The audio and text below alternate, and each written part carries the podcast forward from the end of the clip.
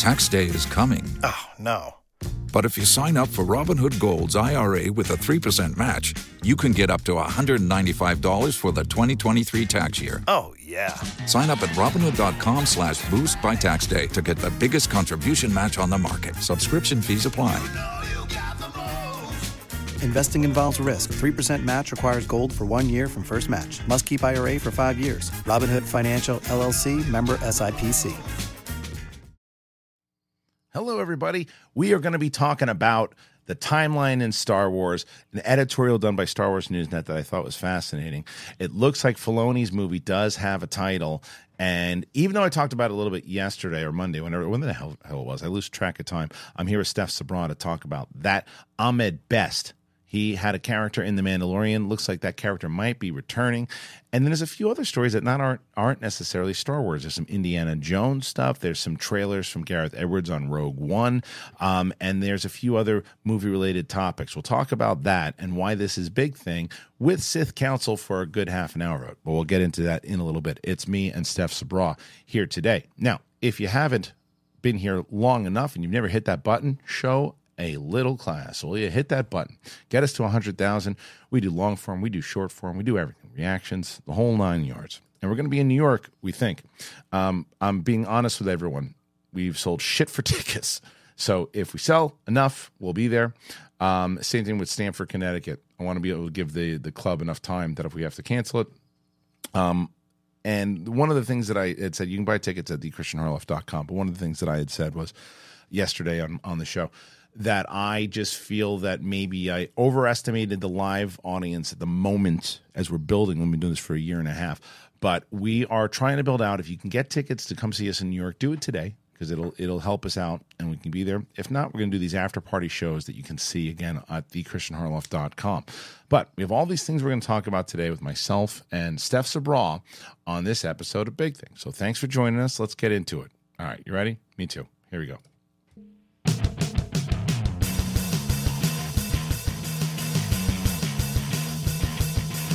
What's up, everybody?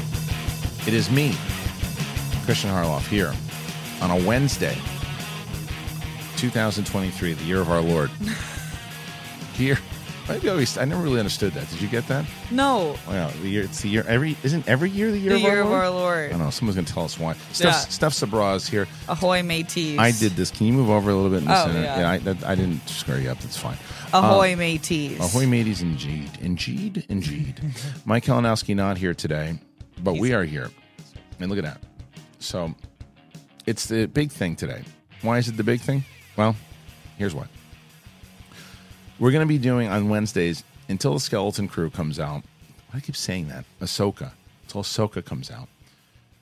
We're going to cover Star Wars for the first half an hour, 40 minutes, however long it really takes us and how many stories there are. So you're never really, you're not going to lose a full on Sith Council. It's like, oh man, I tuned in for Sith. Don't worry. All those topics and everything that we normally would talk about, it's going to be, the Wednesday episodes will be Star Wars heavy, but we also want to cover other movie news stories because what we don't want to do is there's some big, news that came out we want to cover instead of saving it for just the Thursday show and to get Steph and Mike's takes on these things also. But once uh, Ahsoka comes out, and those things will probably be full on back for just Star Wars the entire time. There's not a ton of Star Wars news out there right now, and there's a few things, especially now with the writer strike and everything too. We thought this would make sense and just give us a chance to get Steph. Uh, well, today Steph's opinion on certain things. We're going to talk about Indiana Jones. She just started watching those movies, so there's a lot. But we're going to start Steph with some Star Wars stuff off off the bat. Did you hear this thing about um the the leak about what the Filoni's movie might be called? I didn't. I heard that, but I didn't see what the title didn't see what it was. No. It was, uh, so I talked about it yesterday. So I'm just giving again another spoiler to those people who want to be uh, who don't want to know yet until it comes out. It's not official, but it's just a big rumor. And here it is. Heir to the Empire is what they're saying. It's going to be called. Now, It's based off of the Timothy Zahn novels of the same name. The question now starts to be, well, are they going to take a lot from the actual books? Like how much? Because Filoni has said in a lot of his interviews that he's a fan of the trilogy. He obviously has used Thrawn. He talks to Timothy Zahn. So the question whether there's a Mara Jade character or any of the characters that appeared in those novels, um, and then Luke Skywalker, which we've talked about. I thought that there's so many different options. One of the options could be just rewriting a lot of it to then throw Ahsoka in the lead and use Ezra as the lead, and not and whether or not you believe the Kathleen Kennedy stuff that she has put a mandate down and no more Luke Skywalker. There's so much, and they could he can make his own version, alternate timeline of what it is. What What do you think? I think that's that's awesome. Yeah. First of all, I do think that I don't know. I would I would be shocked if it didn't have any pull from the books with the exact same title and with the relationship between the two, and it being some of people's favorite Star Wars Right. novel books that have ever come out. Um, I want to read them. Have you done the audiobook of them? That's what I. So the audiobook I have done. That's the. There's a few that I've just read through, Yeah. and then there's the ones that I've done audiobooks. That is the audiobook that I did, and it's perfect. Because Okay. Marc Thompson, who does the narrating on a lot of books, he is so good, and he's great with this because he does um he does Thrawn's voice incredible. So much so that I wonder if if Mikkelsen listened to him at all because it's it's similar, but he's so good at it and I would recommend the audiobook for all three of those and I recommend trying to listen to them as, you know, sooner than later. no, I'm going to. Yeah. I'm I love audiobooks. Yeah, so this yeah. is going to be my next one. even though obviously it's not canon, but with this potential of of them naming it, you know, heir to the empire, which I think is a great idea. They've already used the title or used that word. She says it in that trailer Right. in Ahsoka. She says the heir to the empire, or somebody says it. Um, and to actually take those moments and put it in the movie, I still think Luke needs to be in that movie, though. I think he will be. You think so? Yeah. You know why I said it yesterday? One of the main reasons I think he needs to be in it is because it's the same reason that he was in Mandalorian season two at the end. Mm-hmm. It- where else would he be? It's different if they're in the unknown regions, but if they're back, where what's he doing? He's just sitting around not helping. Yeah, it doesn't make sense. No. And with the tech being so good now, Yeah. It was already better the second time we see, saw him than the first time. Right. In two years or whenever they start production on this, Yeah. it's going to look really good. It's going to look really good. I agree with you. So, you know, again, Heir to the Empire, the potential title. Very curious Great to title. hear what you guys think about it. Do you think it should be Heir to the Empire? Do you think that they will call it that? Um, I don't know. And I was looking into that camera because I'm so used to it. Um, let's get to another story here in the Star Wars universe. Okay, I wanted to bring up this thing from Star Wars Newsnet and Alexander Giles. Excuse, excuse me if I got that wrong. Uh, they did this thing, the complete new Star Wars timeline from Dawn of the Jedi to New Jedi Order, and I think this is pretty fascinating considering that I did. This is one of the main things I do give Lucasfilm a lot of credit on. I think that it's a very smart idea to do this for filmmakers and other and writers that are coming in to say, well, you know what, I want to, I want to, I'm thinking about develop, doing a pitch to Lucasfilm, and I want to do something in the Dawn of the Jedi era, or the Old Republic era, or the Fall of the Jedi era. There's like they have places to pick from. So this is from Alexander. The Star Wars universe is vast and expansive across different medias, including movies, TV shows, books, comics, video games, and more. And this is the new canon Star Wars timeline. But first, a bit of history, and they go into the canon of the Star Wars and how it was kind of uh, the comics, the novels, the games, all of that. There were, and there was the before the Republic, there was the Old Republic, there's the Rise of the Empire, the Rebellion, the New Republic, the New Jedi Order, and then um, Legacy. And then in 2014, Disney took over Lucasfilm and they announced they would create a new canon for the franchise. And that meant that certain aspects of the Star Wars universe, the, the EU, all that wasn't really continuity. Instead, there was a new canon that was established. And now, since then, the only pre- previous material still considered canon are the six original films, prequel trilogy, Clone Wars TV series, Star Wars Rebels animated TV, uh, Marvel Star Wars comic books, and novels that began with A New Dawn. They're also part of the new canon, and they were the first published works integrating input from the Lucasfilm Story Group, which manages story concepts and in universe details across all forms of media. Now, at Star Wars Celebration, that happened in April, Lucasfilm announced three new movies along with updated timelines that now look like the following image. There is the Dawn of the Jedi, there is the Old Republic, the High Republic, the Fall of the Jedi, Reign of the Empire, Age of Rebellion, New Republic, Rise of the First Order, and New Jedi Order.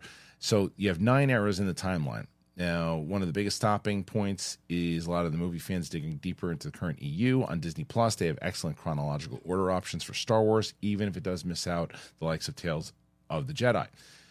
So the, the Dawn of the Jedi is 25,000 BBY. So I think that's before Yavin, I think. The era was announced at the Star Wars Celebration, and it is set to take place 25 years before The Phantom Menace. This place is even before the Old Republic and anything we've seen in any form of media. They don't have a release date to anything there, and then they would they just talk about Mangold. But then the Old Republic is around 25,000 years before to 1000. The Old Republic era is now official part of the timeline, and it's usually talked about as part of the Old Legends continuity, where it encompasses a 7,000 year span and includes the Republic, the Sith Wars, and Darth Revan, Satele Shan, uh, Tenebra, and Darth Malgus. The successful 2003 video game, Knights of the Old Republic, is set there as well. And then you've got the High Republic, and right now, the High Republic has all those books, and the High Republic takes place about 500 years beforehand. Um, and that was the. It was almost like these kind of remind me of like the Roman times. Yeah. what I really like with what they're doing here, and and then they have um, again, there's a lot of High Republic stuff right now that people can look at all these books. And Claudia Gray has been really making an, uh, a mark as she does every time she does something, but she's doing stuff in the High Republic. There's a lot of new characters, a lot of these images I'm showing you right now. Um, and then obviously the Acolyte, which comes out, and that's about 100 years before, and that's ending towards the High Republic era. Now, the Fall of the Jedi is the era in Star Wars that is up to the period leading to the original trilogy. Um, and you've obviously got the Count Dooku era and the prequels and all that stuff. That's a lot of people know that. That's kind of what Steph's era of where how she was introduced to Star Wars is this potential is this era, and then the one that that for me that I grew up on Star Wars, and a lot of people did, is Reign of the Empire, and that's 19 BBY to nine, and that's that's the original trilogy and the Empire's rule, and so really fascinating. This is more detailed when you go to Star Wars Newsnet to check this out. Like really break down a full on timeline of it all, and then there's the Age of the Rebellion, which covers um, most of the beloved eras. You know, this is I guess Rogue One. Excuse me. So let me see then. The Reign of the Empire is Bad Batch, Solo, and Obi Wan. Excuse me. Age of the Rebellion is the, is the original trilogy. Mm-hmm. So that and that's Andor and all that. So there's there's a lot of this timeline is thick, right? The New Republic is 4 ABY to 33 ABY, in the New Republic era is a fascinating period. You're going to have the Mandalorian in there at some point. You know, you're going to have Ahsoka and Boba Fett and all the shows that we've kind of been getting. That's that's where this lands, and you obviously got the um, the Battlefront story, which I really wish they do something with Iden Versio, which would be really great. Um, and, and then what's what's past that? And past that is Rise of the First Order, and that's going to be Snoke and Kylo Ren and the new the new movies, and obviously all the stuff that we saw inside of there. And then there's the Resistance that the animated series, and then the new Jedi Order, which is going to be an unknown and exciting possibilities. And this is where this Rey movie is going to hit, and then everything kind of afterwards. So this is and and you got the movie coming from Sharmeen Obaid-Chinoy, which is going to come out in 2025. So stuff. This is there's a lot here.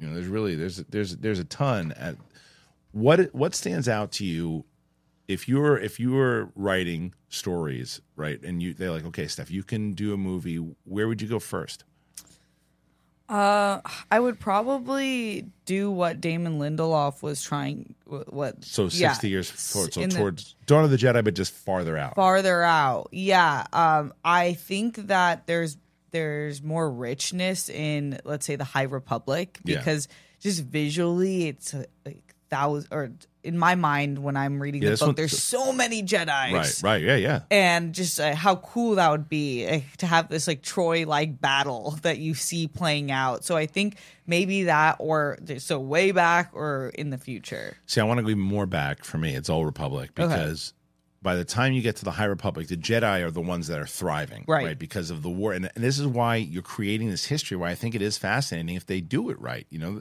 And it is like this Roman history Mm, Which we love. we love in the Game of Thrones type thing where they can build that out. If you Yeah. go back further enough and look at what Mangold's going to do with that movie and really establish it all first and see how we eventually got there and how it all ties together.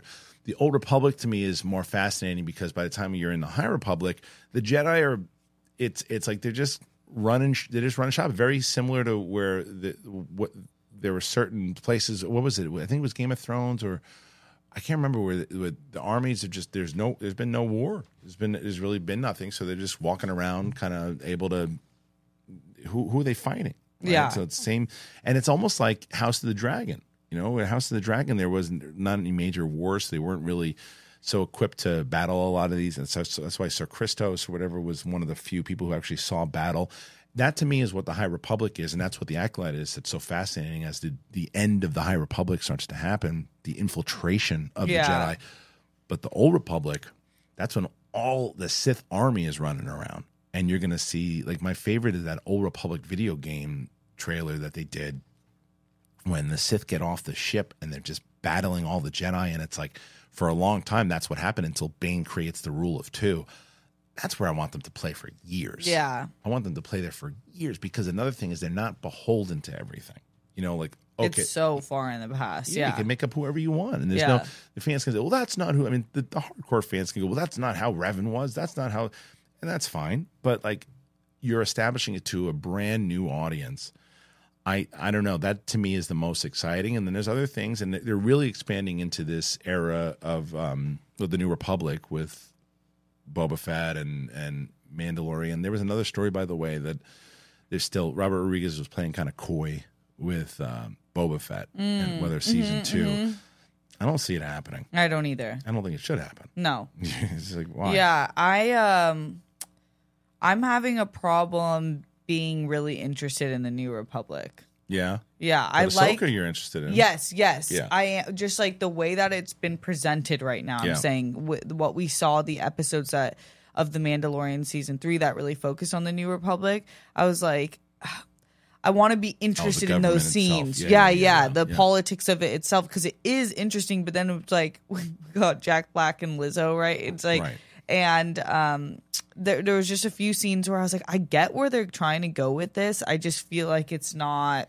Yeah, and I catching me. I agree, and I think that I, I hate to say it because I love him so much, but like I think it's a little bit of a Filoni problem. Mm. I think it's a little bit of a Filoni problem where where if you look at Andor and the way Andor set up, almost like Game of Thrones type politics in that series, that's not the vibe you get in Mandalorian. Now, also to be fair to him, I don't think he was very involved in Mandalorian season three. I think he's going to be doing way more in Ahsoka. Yeah. So I'll, and so I should say it's more of a Favreau problem because he executive produced that show, but it felt more cartoony. It felt more like, well, that's what George would do. He'd make it a little lighter, and it's, but that doesn't mean that. It's, look, George is the king. We know that, and, he, and we're not talking about him right now. But it's like the cartoony version of it. It's like you can make it a little bit more involved, the politics side of it, and all that on all the shows. You can still have the big battles and all that in Mandalorian because that's what the Mandalorian did, but it's like just short writing, get to the point, cutting out that speech that Katie told us about on the show. you Yeah. know, it's like that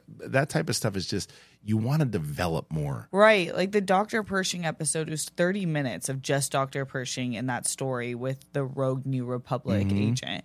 And I it, it just felt like a one like a solo Star Wars Yeah. story as opposed to like this is the New Republic like th- understand what this reign looks like it fell or out how- of place. Right. It fell out of place also because it was all it was this big massive episode which I thought was well written and there was detail to it.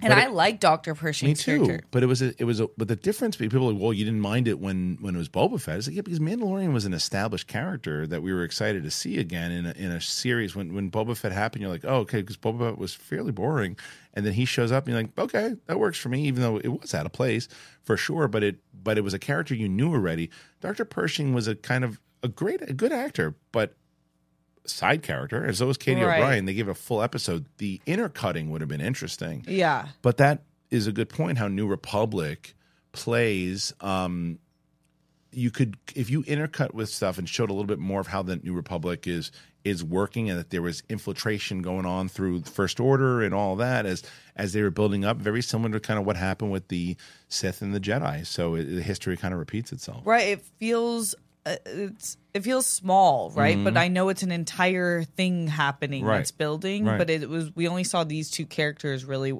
working on like the good side, the bad side, kind Yeah. of. And with man with Din's character, it's like that is a character that we've invested off going on one off stories with him, Yeah. right?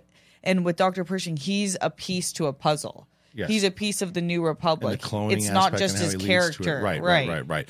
But I also think that one of the things too that they get scared of, and they should, is because Star Wars is always and George, because George Lucas has said it was meant for children and everything too. But there's evolution that can happen because at the time it was meant for kids, but adults wind up liking it, and you can still when you look at a novel, even though they say it's Star Wars for kids, but they see yet they'll make a novel like Claudia Gray's Bloodline, which is very politically driven inside of it as it should be. And it's like, have you read that one? Uh, I think I, I've, I've read a few of Claudia Gray. So Bloodline is the one where Leia is is essentially running for um for Mon Mothma's position now that Mon Mothma has left.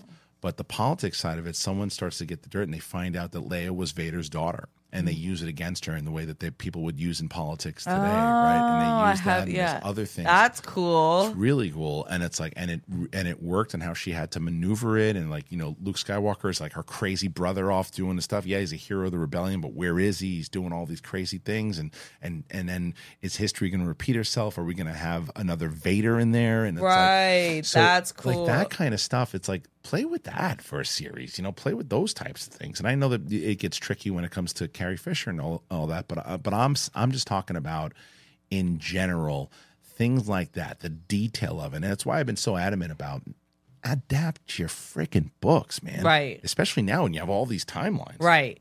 Yeah, I don't. The Star Wars is for kids thing it continues to get more funny to me as a comment Mm-hmm. because why can the MCU and now the DCEU be for kids and adults? You know what I Yeah, mean? it like can be it's for both. It can right. Be, it can be for both, but it's it it is. I think it is a detriment and also a admirable trait of Filoni is that he's so loyal to George Right. Lucas. That It's true. it- That's that- true. That he sticks so much to what George's philosophies are, which a lot of it is the reason why you get quality Star Wars. There's no argument to that. But there's also George Lucas was not perfect. There's a lot of things that George Lucas did with dialogue and other things and the faster, more intense stuff. It doesn't always work. And I wish Filoni would go away from that kind of stuff. And I hope he does in Ahsoka. He very well might.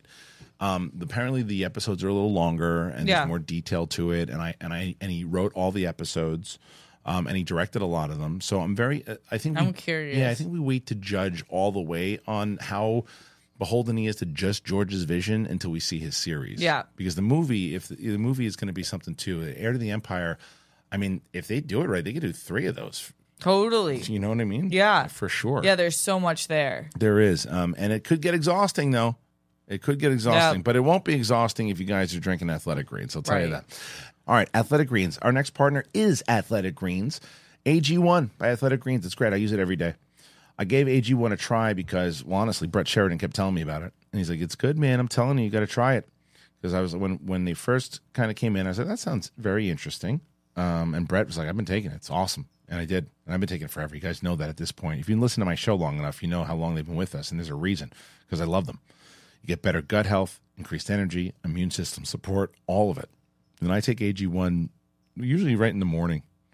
Um, it's just great. It gives me a good boost of energy. Not great with the keeping up with that supplement routine and you get a whole bunch of different vitamins. I don't like it. It helps me with sleep quality too.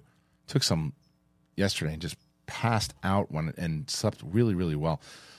Why do you want to take a bunch of different things? You can just take one scoop. I put it in a water bottle. I shake it up. I love it.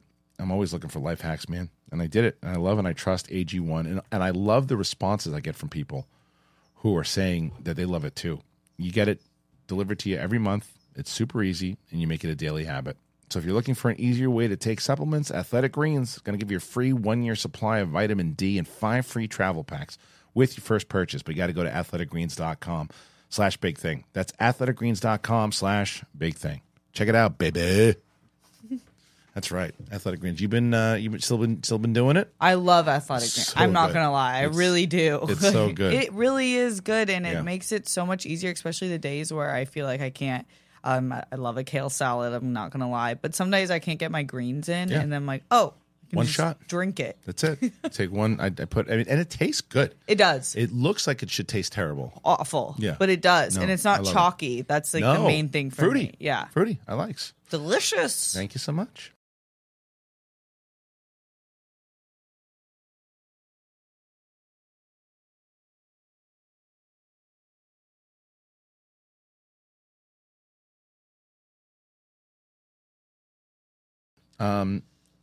Before we get moving, I got to tell you. So I told you I would tell you.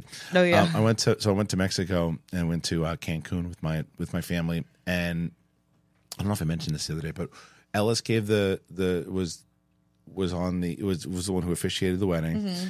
and it was on the beach. And what's hilarious is my dad is very much at this point like Christopher Lloyd, Doc Brown. Right, he's got the hair coming. He wore these sunglasses, amazing outfit, and he was late to the wedding. And my my brother's like, "Where the hell is he?" I go, "Don't worry about it. Don't focus on it." He's like, "He's going to wind up going and having a cross past Ellis," and I go, "We'll figure it out." And Ellis can always roast him in the middle of it. It's fine. So my uncle is going to bring my dad, and then my cousin's like, "They're lost. He doesn't know where to go." So my cousin runs out, goes to get him, and the, the wedding starts, and my my brother comes out, and my now sister in law come out, and um and my dad and my uncle and my cousin get there, but they don't cross. Instead, they go up. They go to cross on this hill to go get there, but the hill doesn't go anywhere. Oh my gosh. So the three of them are just standing there, Stop.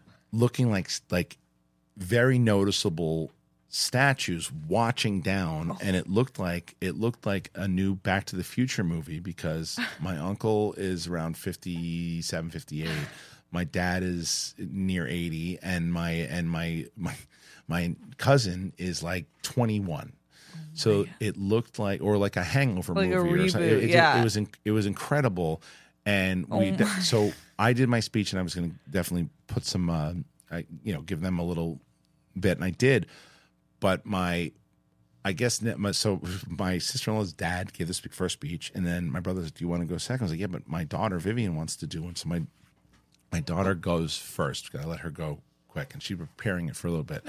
So she she's like, you know, Stacy's always been a, a part of the the family, and as long as I mean, for as long as I can remember, ten years, you know. And she's like, she goes, I have to say, it's about time, guys, right? And she, the, the delivery That's was just really awesome. hitting it. You're gonna love this part though, because she, she goes, she, she's talking, and her timing was really good. She waited, she waited for the audience to laugh, and she was like, you know, she's pretty much been a part of the family. But she goes, but now she's legally part of the family. and then she looks and she goes, this guy knows what I'm talking about. and they got a massive laugh, and she did it. She did like six or seven minutes, crushed. Six or seven minutes. Everybody started talking about her and like, you know, just like how natural she was and everything too. And it That's was really hard. it was it was amazing. She was really funny, and it was and Ellis and I were both like you know the two stand up comedians, kind of like yeah, that's it. Take your time and go go, and then ended with a good kid joke. Uh, my dad would always make the kids laugh, like if they were like just sitting there. My dad forever would look and go duty,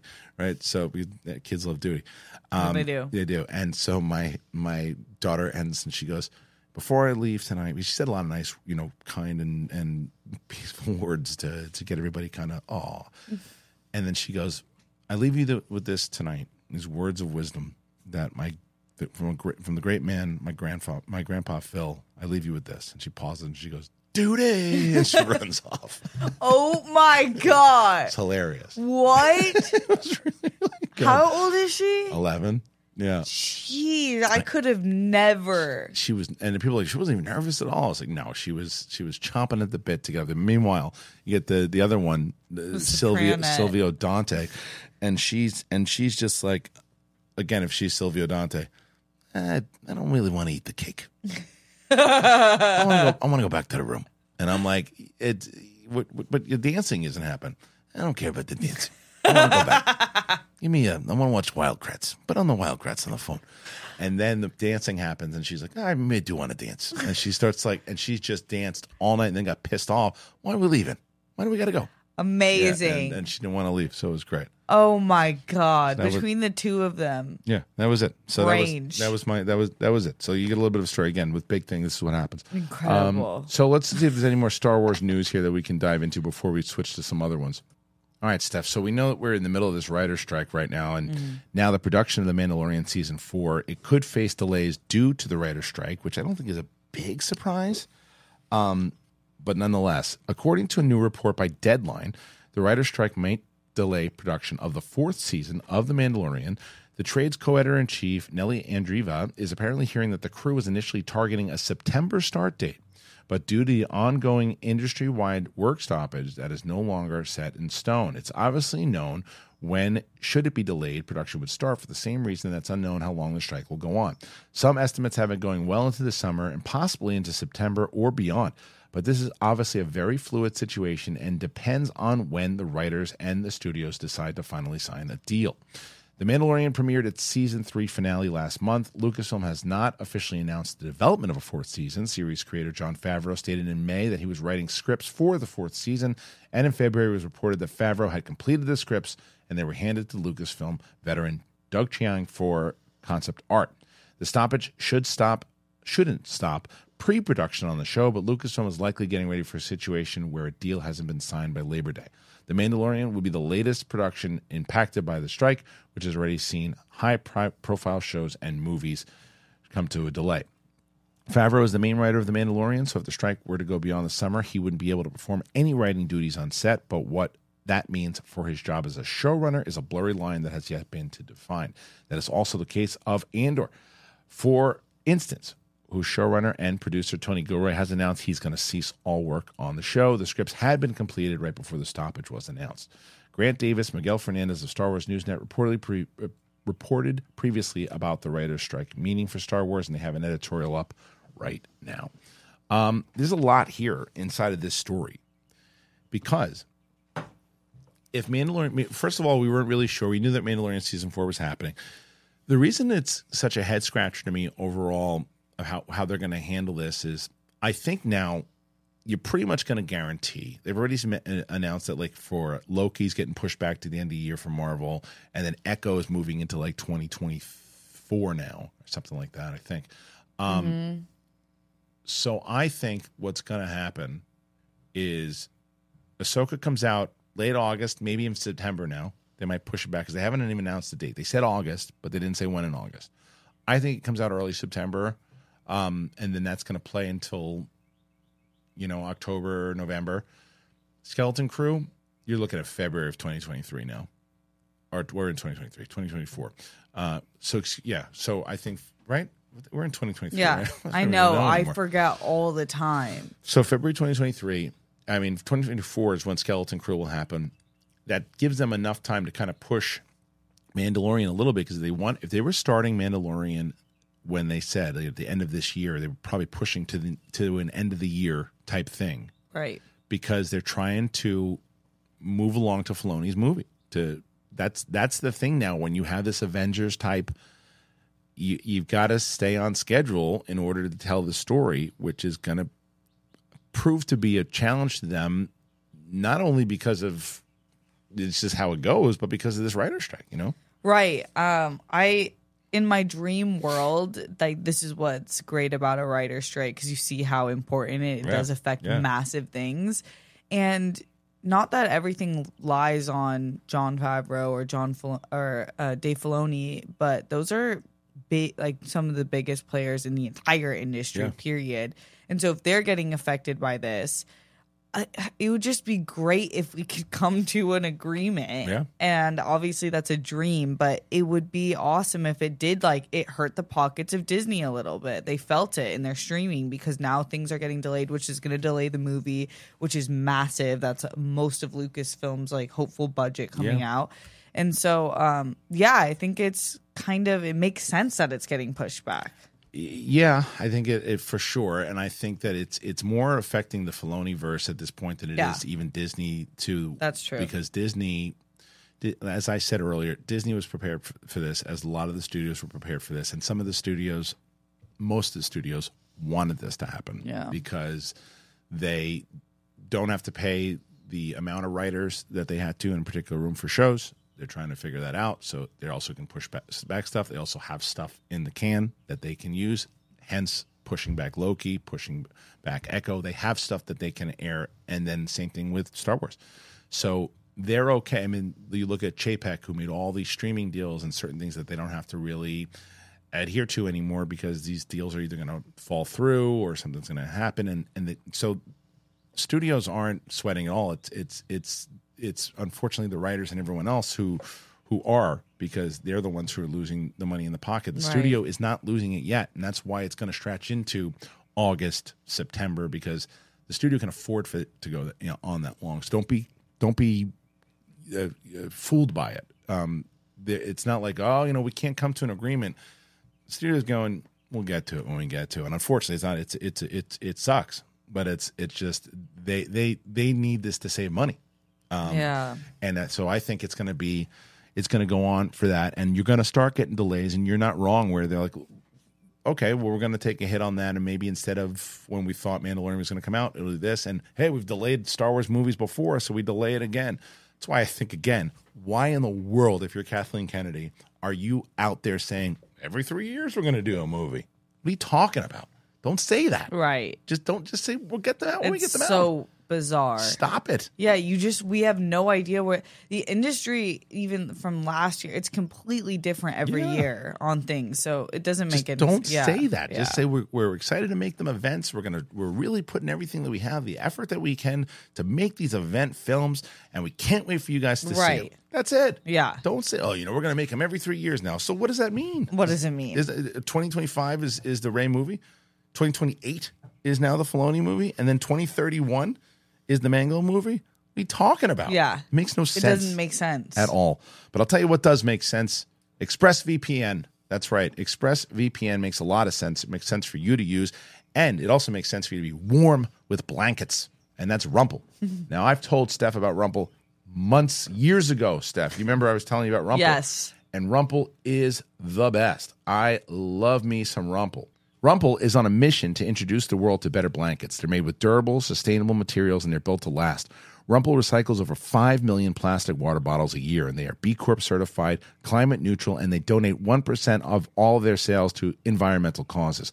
They are built to endure the elements. Rumpl blankets are made with durable materials. They repel spills, sand, stains, and odor. They're the best.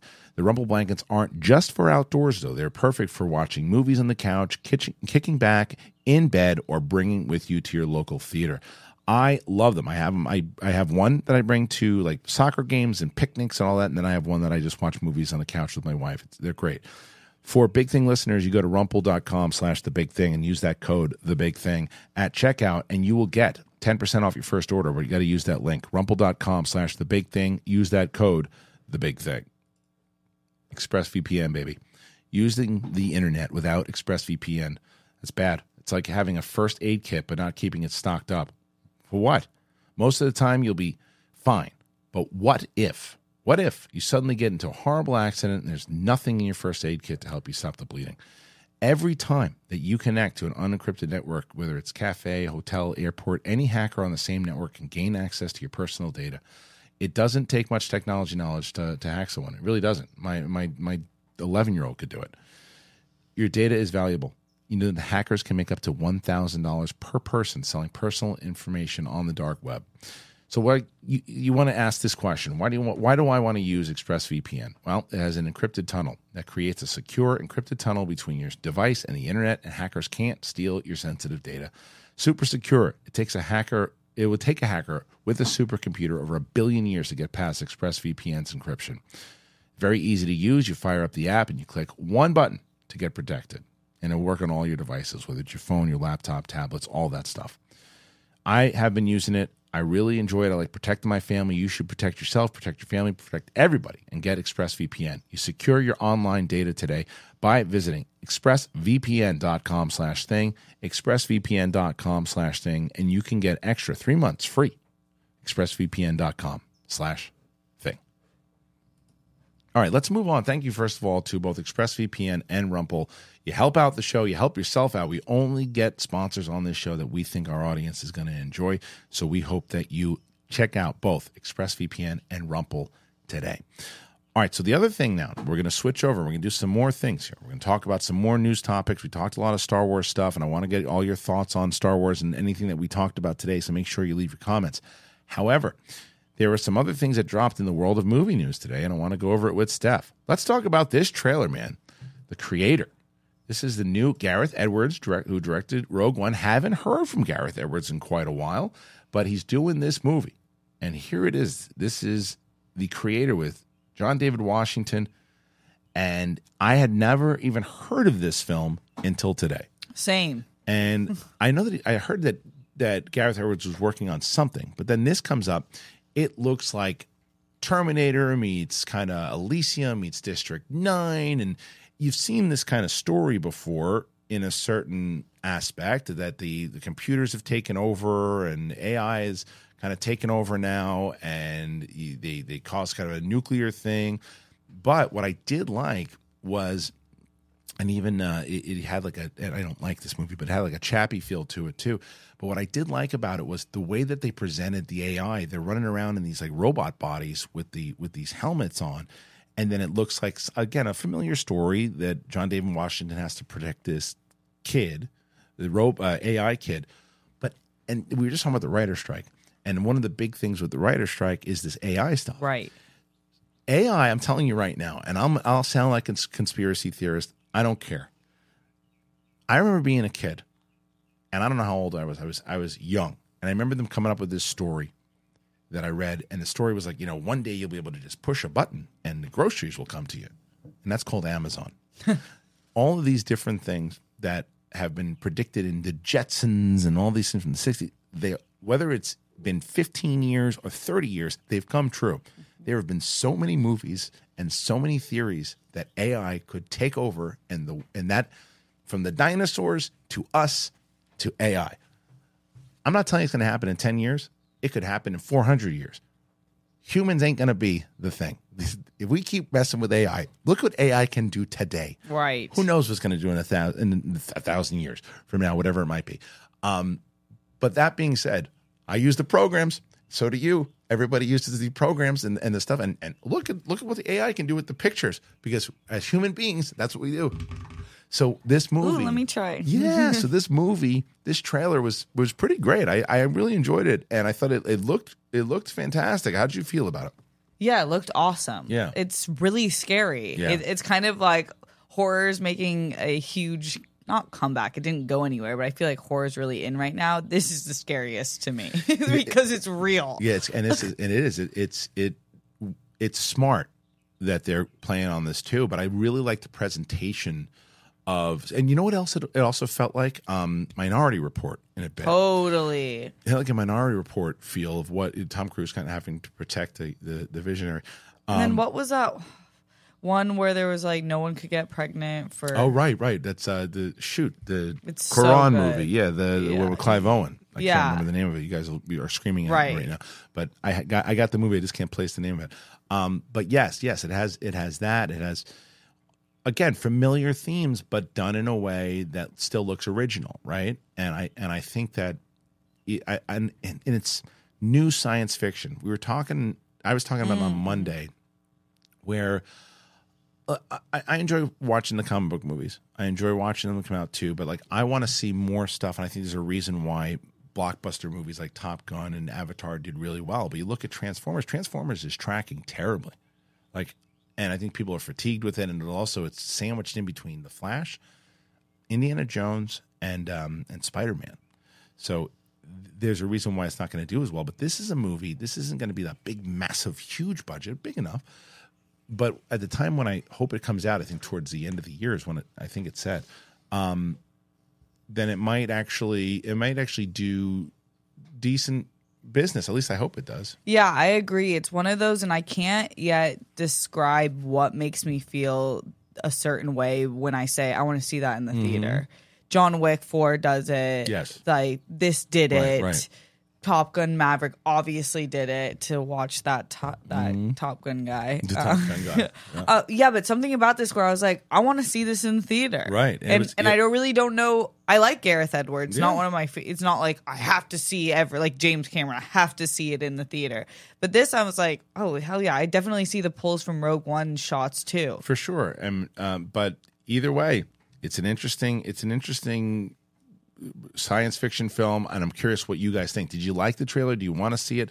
Want to know more? Is it too close to home? Yeah, yeah, for sure. Go ahead. And do you think AI is going to take over the world? All right, here's the next one. I'm going to another trailer here. Mission Impossible 7. I did my trailer reaction today. I haven't talked to Steph about it yet, but the latest in the Mission Impossible. Now, you have not watched the Mission Impossible movies, is that right? It's totally you right. haven't seen any of them? No, I've seen like the BTS of him, his crazy stunts because it's incredible, but I haven't seen the movies. You would love these movies. I think I would too. No, I know you would. Yeah. you would love these movies. So, so if I was to guess, because I know, um, because we're potentially talking about Steph watching them down for this channel, but um, Yeah. If I was to guess, you'll like the first one. You think it's fine. Um, the second one, you might just go, "What the hell's going on?" This seems. If, you're going to see the second one. You're going, "What is everyone talking about?" Because Okay, it's like heady. no, it's it's a John Woo movie more Oh. than more than it's a Mission Impossible movie. Mm. It's just like, which was fine. It, it was like kind of transferring over his '90s vibe into it. I it, it- I watched it recently and I didn't hate it as much as I did when I saw it in the theater the first time. I saw it in the theater and I hated it because I liked the first one, thought the first one was clever, but then the second one comes out. This is this is awful. And there's a major shift in the third one. The third one, J.J. Abrams directs oh yeah. and it shifts it into this different direction, very similar to what Fast and the Furious did with number five. and shifted Right. Into it. But this, then it just this is a franchise that you can't say this about a lot of different franchises. Gets better and better and better every movie, right? So the Dubai one you're gonna love. The the other it, it just keep they just keep getting better and better and introducing new characters. So this trailer which you watched and you didn't know anything about any of the characters, so you're not going to have that same kind of like when I do and I go, oh, that character's back. Right. But what did you think overall of this particular trailer? Were you confused, or did what did you? What kind of vibes were you getting? I was a little confused, but kind of like what you've said. They've done Mission Impossible has done such a good job where they've just made a different lane, Yeah. like Fast and Furious mm-hmm. has. Where I'm like, this looks awesome, Right. And so I feel like not knowing anything other than there's this mission that's impossible is pretty freaking cool. Yeah. Well, I mean that, and that's that's the whole thing because it looks intense. And I was as I was watching the trailer, I'm like, I like my adrenaline was pumping just watching it. And as you're more invested, I would highly recommend. Obviously, don't see it until you've seen all the movies because there's just more of an emotional attachment Yeah. behind it. And this is part one of part two, which I think ends the entire franchise. So there's like this whole, and the Henry Cavill one is really great, and like, yeah, I want to go back. I just watched them recently with my wife during the pandemic. We watched all of them. Oh. I want to watch them again. I want to watch them again. Like Oh. I really want like to. leading up to it because they're that good. And this this trailer had a not only a, a, a Bourne feel to it, but it really out of all of them had the most James Bond feel that I've had. Like Esai Morales is the villain, and he seems like a very full on Bond villain for this one. There's a lot of returning faces, familiar faces, and it's like the the who's who of the Mission Impossible cast kind of getting back together to do this like one big mission. And Tom Cruise coming off of you know Top Gun. I know. I think this movie's going to do big numbers. I think it's going to do massive numbers, and Yeah. it's coming out at the right time. Right. it's coming out in July when everyone is going to be really excited to see another big blockbuster movie. There'll be, be Flash will be have been out already. Indie will be out Mm-hmm. already. Spider Man will be out already. All these movies about in July. It's going to own July. Do going to own July. Do you like the Mission Impossible franchise more than James Bond? I do. Now, now, I mean, there's so many James Bond. Right. If you even even even new Bond, which I liked a lot, I like the Mission Mission Impossible movies more. It, I know that I'm in a, a very small minority here, um, which is Yeah, Mike's somewhere screaming. Yeah, and there are a lot of people. So is Brad Gilmore. But like for me, I, if I was to rank the three franchises, I would go Mission Impossible, Bourne, and then Bond. Okay. Um, now, again, the the Daniel Craig Bonds I really liked a lot. There's a lot of Timothy Dalton ones, but like, and I like the Bond movies, but they're they're more of kind of like I can take them or leave a lot of them. yeah. Um, but Bourne, the first three are just out of control. Um, but Mission Impossible is such a solid franchise. Yeah. It really is. So excited to see it. I want to know what you guys think. Do you want to see Mission Impossible? Are you excited to see the new one? What did you think of the trailer? Go ahead and let me know. Let me know your comments. Speaking of movies coming out in the summertime and franchises returning, Indiana Jones, baby. Indiana Jones, The Dial of Destiny comes out at the end of June, but Disney Plus confirms that all four movies and the TV show are going to begin stri- streaming later this month. Now, this to me is a no-brainer. I mean, it's they now own the property. It's been on Paramount Plus because Paramount was who made the movies and stuff too. But they they own it now. They got it, and then they're going to start putting it on there. And I think it's a very smart move, as we just talked about with Mission Impossible. We're gonna you're gonna do all the rewatches, and why not do the rewatches on their app? You know, of course they're going to do Right. that, and it makes sense to find it all on in one hub. Yeah. Um, so you just recently started watching Indiana Jones. You you've watched you've watched Raiders of the Lost Ark, Temple of Doom, and Last Crusade, correct? yeah. All right. So, and you watched this pretty recently, fresh in your Yeah. mind. All right. I'm going to see how much I think I know you. Okay. We have similar taste in movies. Yeah. So I'm going to tell you my favorites first. Okay. And then I'm going to tell you what I think your favorites are. Okay. My favorite of all of them is Raiders of the Lost Ark because Raiders of the Lost Ark to me is just a pure adventure film. It set it all off. Um, most people like Last Crusade the most. That's one with when, with his dad, with Sean Connery and the dad. I think that's your favorite. And I think then Raiders, and then I think Temple of Doom. Absolutely. spot on. That's spot Right, on. right. So- like fully. Yeah, it's it. Yeah. The, the third one is is very detailed, has a lot of humorous It's Sean moments. in it. Connery. Sean Connery's great. just like yeah. that guy rocks. Yeah. I love him. yeah, he's and so that um but the first one to me was just the pure you could see that vision of what George Lucas There's magic in the first yeah, one, yeah. Lucas wanted to do with that one and Spielberg got it right away and like the shots of when he walks into the bar and there's that the big shadow and the relationship with him and Marion, you know, like Yeah. Did you think Marion was dead when she when she got into the the barrel? Yeah. and blew up in the car? I, I thought so. Yes, I did. Yeah. I think I really did. Yeah. And then when she came back, I was like, oh, that was a great. They did it yeah, well. They did it well. And then there's that famous moment where, um, obviously, the, do you know the, the story behind? And I'm sure you laughed at this moment because it's your, up your sixth sense of humor when the uh, sword man is is swinging the sword and he just shoots him dead. oh, yeah. in the thing. yeah, yeah. Do you know the story behind that? No. So it was supposed to be a sword fight. Oh, really? It was supposed to be a sword fight, but yeah, but Harrison Ford was sick that day. So he said, Oh. "Why don't I just shoot him?" And Spielberg's like, "Go for it." And if they, that, it's like that. It's an iconic moment. It's so a straight up murderer. Right, right. Yeah. He's just like, shut up. Yeah, and It's so good. Yeah, because I love that in the kung fu movies. There's a lot of that where they're Yeah, like yeah. all the wind up, and then someone's just like, no. Yeah, he just he blasts him down. So, and it's Harrison Ford at his height of being a movie star. you Yeah. know. very hard to do, uh, and getting away from typecast. Because remember, this is 1981 when that movie came out. That's a year removed from Empire Strikes Back. Mm-hmm. So, to everybody, he's he's Han Solo. Yeah. and then he's. And do you know who was supposed to be um, Indiana Jones? Who? Tom Selleck. Oh. Tom Selleck was who they wanted, and he couldn't do it because of Magnum PI. So then they put Harrison Ford in there. I just can't imagine anyone else. No, and and the new one looked. They showed that extended scene. Did you see that one? There's an extended scene that No. came out. Indiana Jones. Yeah. So, um, I'm very curious here. The fourth, the fourth one is atrocious. Everyone says that. It's atrocious. What about it? Um, so it's not worth watching. You No, don't- no, no. You should watch it to know what's going on. 'cause I think there's some references in, the, in the new one too. You should definitely watch the fourth one. I mean, um, it's just, and there are some people. there are some people who defend it, right? I just think it's completely. It it suffers from, I think, the same type of thing that the prequels kind of suffered from, where some of the writing is not great. okay. Um, I mean, there's some stuff that happens in the beginning. It doesn't feel the other like the new trailer feels like an Indiana Jones movie. The first three, even Temple of Doom. Did you find Temple of Doom to be pretty cheesy? yes, I got annihilated in the comments of my reaction because of my opinion of Willie. What, what was your opinion, of Willie? I couldn't. I think she's one. The actress, just to make clear, Kate Kate, Capshaw, Capshaw yeah. is great. The character, I want to like fight in the ring. She was the most aggravating character, one of the most like pull my hair out characters on screen I've ever seen, especially coming from the Marion. Marion. yeah, And I know, and like, day. people got so, they're like, it's not her fault. I know it's not her fault. I'm just saying, this woman, like, I get she's a damsel in distress. She's a fish out of water, whatever.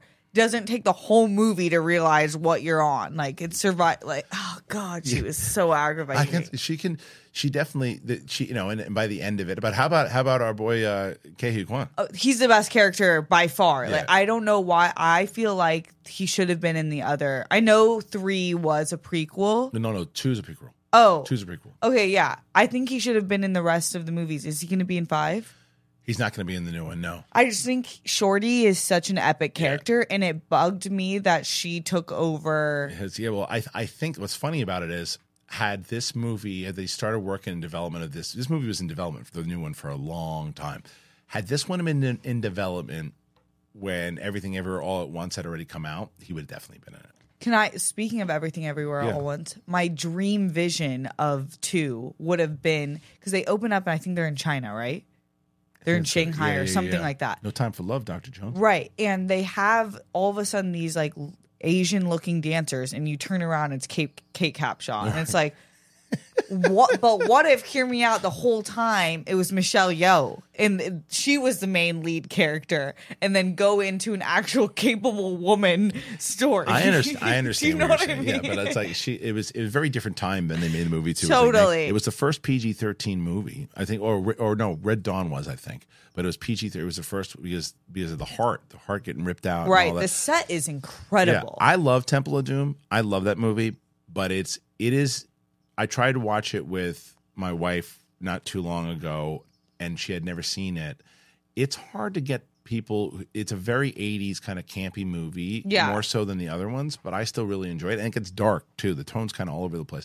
Um, but the fourth one, to answer your question, it's there's one scene where Shia LaBeouf is swinging in the trees with monkeys. Amazing. Not really. Um, and so, and then I also don't think I also don't think Harrison Ford was tuned into Indiana Jones. He seems like Indiana Jones in these new trailers. He seemed like Harrison Ford, just Hmm. kind of acting like, "What am I doing here? I got a paycheck." And then Kate uh, Blanchett is completely wasted. I think. So, oh yeah, I've heard that. Who's like one of my favorite actresses yeah. of all time. So I'm curious to, to hear what you think. Okay, All right. okay. Let, let me do one more story, then we're going to get out of here for today. Um, here we go. All right, let's do this. Arnold Schwarzenegger. He says he ain't coming back to Terminator. Not going to do it. We're staying with the franchises. He ain't doing it. Says he's done, and he says also that he doubts that the Legend of Conan is going to happen. This is some comic book movie. Arnold Schwarzenegger says he's finished playing the Terminator franchise's T eight hundred, while also casting doubt on the possibility that he'll reprise the role in Conan. Arnold has been part of the Terminator franchise from the start and returned to lend his talents to later installments as well. While his cameo in Salvation was created with CG, the actor took on leading roles in Genisys and Dark Fate. Now, there's a new approach if there, that would be needed, and if it happens, it'll be minus the T800 because he was talking to the Hollywood Reporter, and this is what he said The franchise is done. I'm done. I got the message loud and clear, and the world wants to move on with a different theme when it comes to the Terminator. Someone has to come up with a great idea. The Terminator was largely responsible for my success, so I'll always look at it very fondly. The first three movies were great. Number four, I was not in because I was governor. Then five, Genisys, and six, Dark Fate. It didn't close the deal as far as I'm concerned. We knew that ahead of time because they were just not well written. That's not Arnie. That's not Arnie's only iconic role, of course, as his big break in Hollywood came playing Conan the Barbarian. We also heard about plans for the Legend of Conan for years, but it doesn't sound like the project anywhere near as far as long as many outlets have reported. Arnold now says it has been pending for the last ten years. Fredrik Malmberg owns the rights. He came up to me and he says, I, I have a deal with Netflix. And we had asked Netflix, they didn't know anything about it. It is one of those crazy things. I hope he figures it out. There's a great script out there that John Milius wrote, and others have written one. The story is there. There are directors who want to do it, but he has the rights. And until he sells the rights for one or two movies or for the franchise, there's nothing you can do about it. It's a shame to think that the actor won't be back as either one, but who knows? We shall see. Stallone, example, has closed the doors on Rocky, but then he found new roles in Marvel and DC. So uh, let's talk. What do you think about the quotes from Arnold? I, it's interesting that they brought up Stallone because I was thinking about that. Like, there's Yeah. this similarity in there. Uh, to me, I'm not. I loved Terminator one and two. I watched One those during two. the pandemic. Yeah. I haven't seen You the other seen them ones. before. No, One- hadn't seen them before. One's my favorite. They're excellent. I like one better than two. Yeah, they're both awesome. I can't tell. I could go back and forth on which one I like more. I don't need to see it again. Yeah. I don't need to see more of that. So I feel like that's okay. See, here's uh, similar to what I was saying about Back to the Future the other day. I just the reason I like 1984's Terminator the best is because it was it's it's a lower budget film Mm-hmm. before Cameron was really Cameron, and it's a horror movie more than it's a horror. Right. It's a science fiction horror film For sure. Again, very detailed, layered, high concept.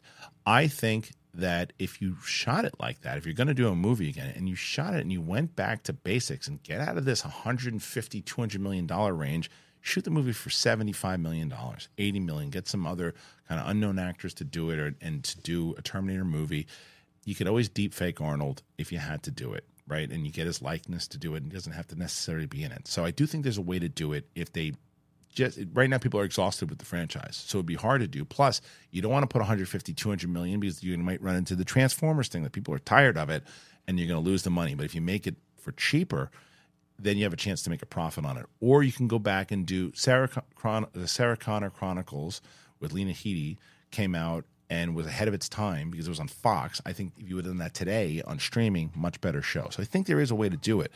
But I think it's more likely to get Arnold back as King Conan. I think they still can figure it out. If the guy can sell the rights, right. they can still get him to potentially do it. Yeah, I think uh, with Transformers, uh, my opinion is not that I'm tired out of the franchise. It's that this specific story, I don't know how to explain it, but cars turning into Transformers makes more sense to me than an animal. Yeah.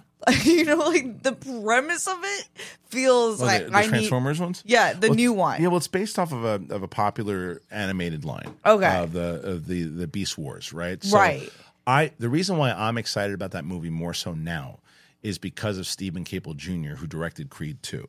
I love Creed um, Yeah. So I think that's my favorite of the is it your favorite? Yeah. Okay. So Creed, uh, um, he he's a good director, and he's apparently a really big Transformers fan.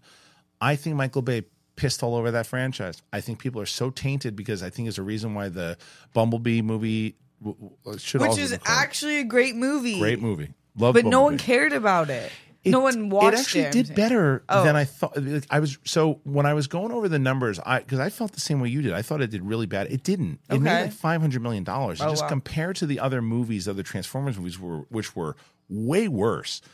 Those movies did the first two at least or three. Aren't they the highest They grossing? did, they're in the they're in the range. They did really really big numbers. So and because they just significantly got worse and worse every Michael Bay movie that he did, that people were like, uh, this is exhausting. Uh, this sucks. This is corny.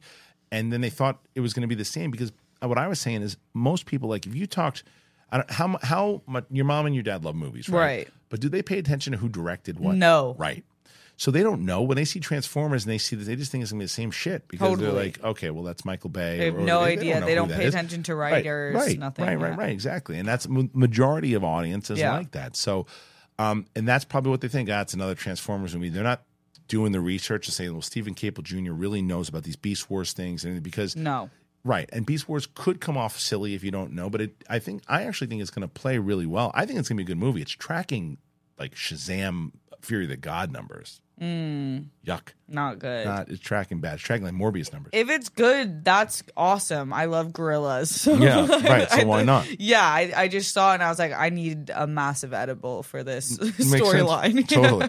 Um, all right, guys. So that was it. That was our kind of mixed match of both all the Star Wars stories and of some of the current news stories that are happening today. I want to know what you thought. Let me know what you think of this format leading up to us doing Ahsoka. We're going to be doing this format until Ahsoka hits to where we can do full spoiler review and really dive back into it. So we're gonna you're gonna kind of have a mixture of the Star Wars show and this because, like I said, not a lot going on with Star Wars. I think we can cover it in the first half an hour, and then we can cover all the rest of the news topics as we did today. But I want to get your topics. Oh, your topics, sure. I want to get your um your comments, your thoughts on everything, everything we talked about in general. Help comment and like it helps the show tremendously and i'm trying to do as many of these and getting them uh, out there as much as possible and i'd like to also thank steph so steph where can the good people find you At Steph Sabraw. that's it That's how's it. the world girls going Oh, great. Wonderful. Yeah. Wednesday nights, catch us live. Well, there you go. And for here, once again, if you're brand new to the channel, you've never been here before, show a little, hit that button, get us to 100,000. Head on over, man. Get those tickets today. The big thing, the kristianharloff.com. Get tickets for the 23rd and 24th. Help us out, man. Want to try to get there. I don't want to cancel shit. If we have to, we have to. I understand. Um, but that's it. That's the big. That's the big thing for today. I appreciate you. We'll be back tomorrow with Roxy and Brett Sheridan. Peace out, mother f's.